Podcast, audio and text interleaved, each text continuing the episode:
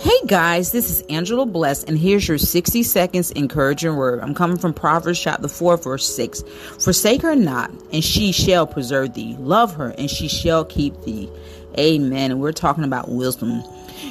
You make many choices daily that have short and long term consequences. Life is like walking through a minefield. A wrong step here, a wrong step there will bring loss, pain, or ter- trouble.